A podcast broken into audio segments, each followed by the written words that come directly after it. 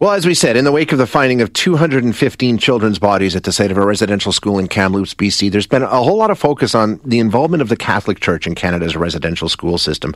Uh, as we played the Prime Minister saying he's disappointed in the Church's response thus far, and a lot of pressure this weekend again uh, in terms of a papal apology. Uh, joining us now to talk about this whole situation is Archbishop Richard Smith of the Archdiocese of Edmonton. Um, Archbishop, thank you so much for joining us this morning. I appreciate your time. No, you're welcome. Glad to. Um, let's just talk about the discovery last week, and I think it really changed the discussion for a lot of people. Um, just your reaction to what we learned at that residential school site in Kamloops.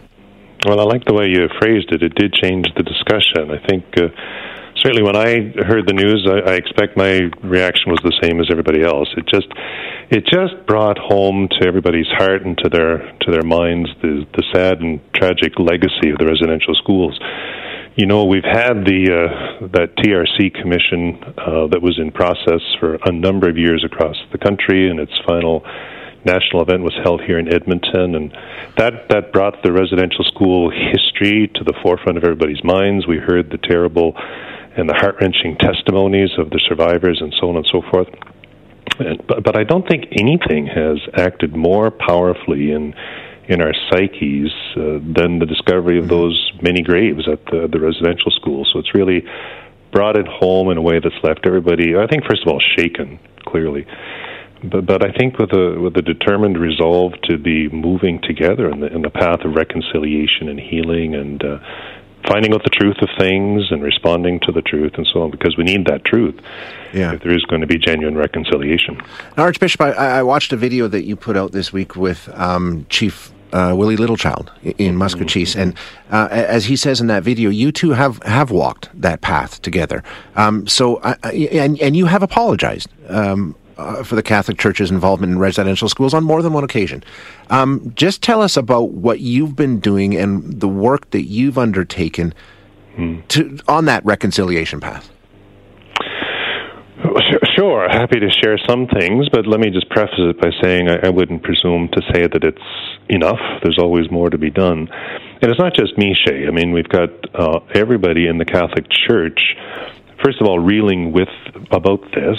Um, everybody, all Catholics together, are shocked and horrified and brokenhearted and everything else, and really want to step up to the plate in whatever ways that we can. And that's been happening. So, if you think of all the different educational programs that we have in our schools, if we think of the service programs that are happening through Catholic Social Services or Covenant Health, post secondary, we've had for many years at Newman Theological College um, the program of directions in Aboriginal ministry, St. Joe's College on the campus of U of A works very closely there with the Department of Native Studies. They have Indigenous focus focused courses and so on.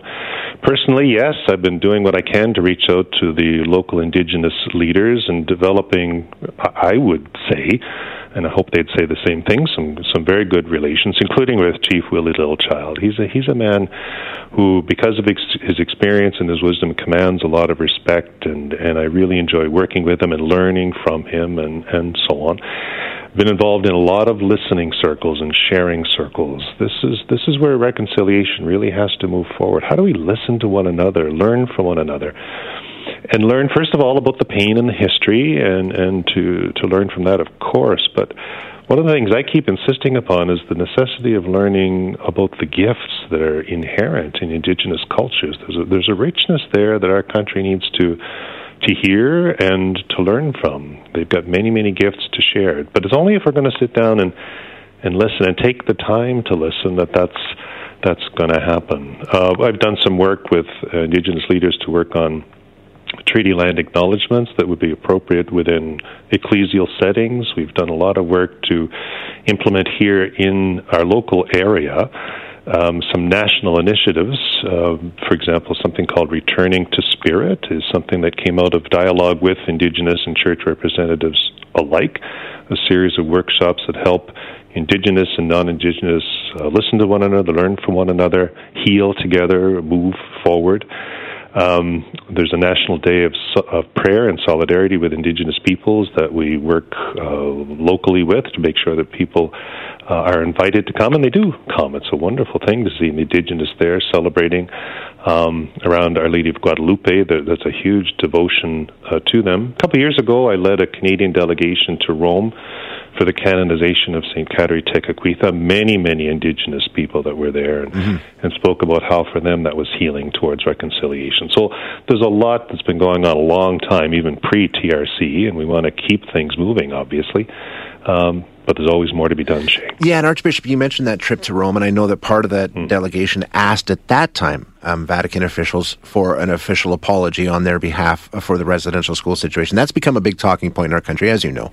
Um, mm. Do you foresee a papal apology, and do you think that is something that is important as is identified in that Truth and Reconciliation report? The um, I'd, I'd, say that uh, Pope Francis is very open to this. Um, just to put this in some context, so the Pope, and he, he alluded to this actually in his um, message from his window yesterday for the Angelus address, and I'm glad I'm glad he said it. But he, he's very very big on the necessity of people walking together. Uh, in the discernment of the directions that need to be taken within the church globally, and then with respect to specific issues. And uh, he's well aware of, of the call. He's well aware of the request, and uh, he's certainly open to it. But he wants to he wants to say whatever's necessary, whatever's going to be helpful at a time that's going to be most helpful. So the direction that he's given to the bishops is you know your people, you know their needs, you've been work, walking with them for a long time. You've, you've issued many, many apologies for the last 30 years um, continue to walk with them, discern with them together. And it follows really the principle that I've been hearing for years from the indigenous peoples themselves nothing about us without us. And the Pope has said, as that all unfolds, discern together where I'm best situated in that process. What what is best to say, how best to say it, how is that going to further the process of healing. So, so that dialogue and that, that walking together is is unfolding, and, and we'll we'll see we'll see how it all how yeah. it all works out. But he's certainly open to it. But they have very clearly stated that an apology is something that they want and something that will help them. Why is there the resistance to just saying we're sorry? at that level. Like I say, you've said it many, many times. Why do we not yeah. hear it from the Vatican? Yeah, yeah. Well, I, I, and again, I'm not calling it resistance. I don't think it's fair to call it resistance because the Pope has has expressed his openness. But what's what's the right timing and where how am I best situated within that? And that's something that we're trying to work out together. Um, the other question I want to ask is in terms of records, we know that you know that with the discovery of these bodies and things like that, there's a lot of talk about we need to get these records so that we can you know get these little ones home uh, in yeah. some capacity. What is the status with? Uh, there were a number of these schools in Alberta in terms of the work that your diocese has and, and working with the Vatican and things like that. Is there a willingness to immediately access all records? I mean, there seems to be, depending on where you are, some records are available, some aren't, some are being fought against, things like that. What's your what's your take on records in the province of Alberta? Well, I think we need to make them available in whatever way is going to be helpful. I don't. I mean, we all want to get to the truth of things, and if anybody has records that are going to help us understand even more fully the reality uh, that we're facing, let's make them available. Personally, I'm not aware of any bishop or any religious organization that is actively resisting. If there is resistance, it ought not to be, and they should make them their records available. Here with the Archdiocese, uh, what we'll be doing is reaching out to the National Center for Truth and Reconciliation. That, as you know, is the body that was established uh, to carry forward the work of the TRC once it wrapped up in 2015. It's situated at the University of uh, Manitoba. So we'll reach out to them and we'll say, look, here's the kind of records that, that we have. So as an archdiocese, we didn't uh, directly administer any of the schools, but we might have some things along the lines of bishops' correspondence or diaries, whatever.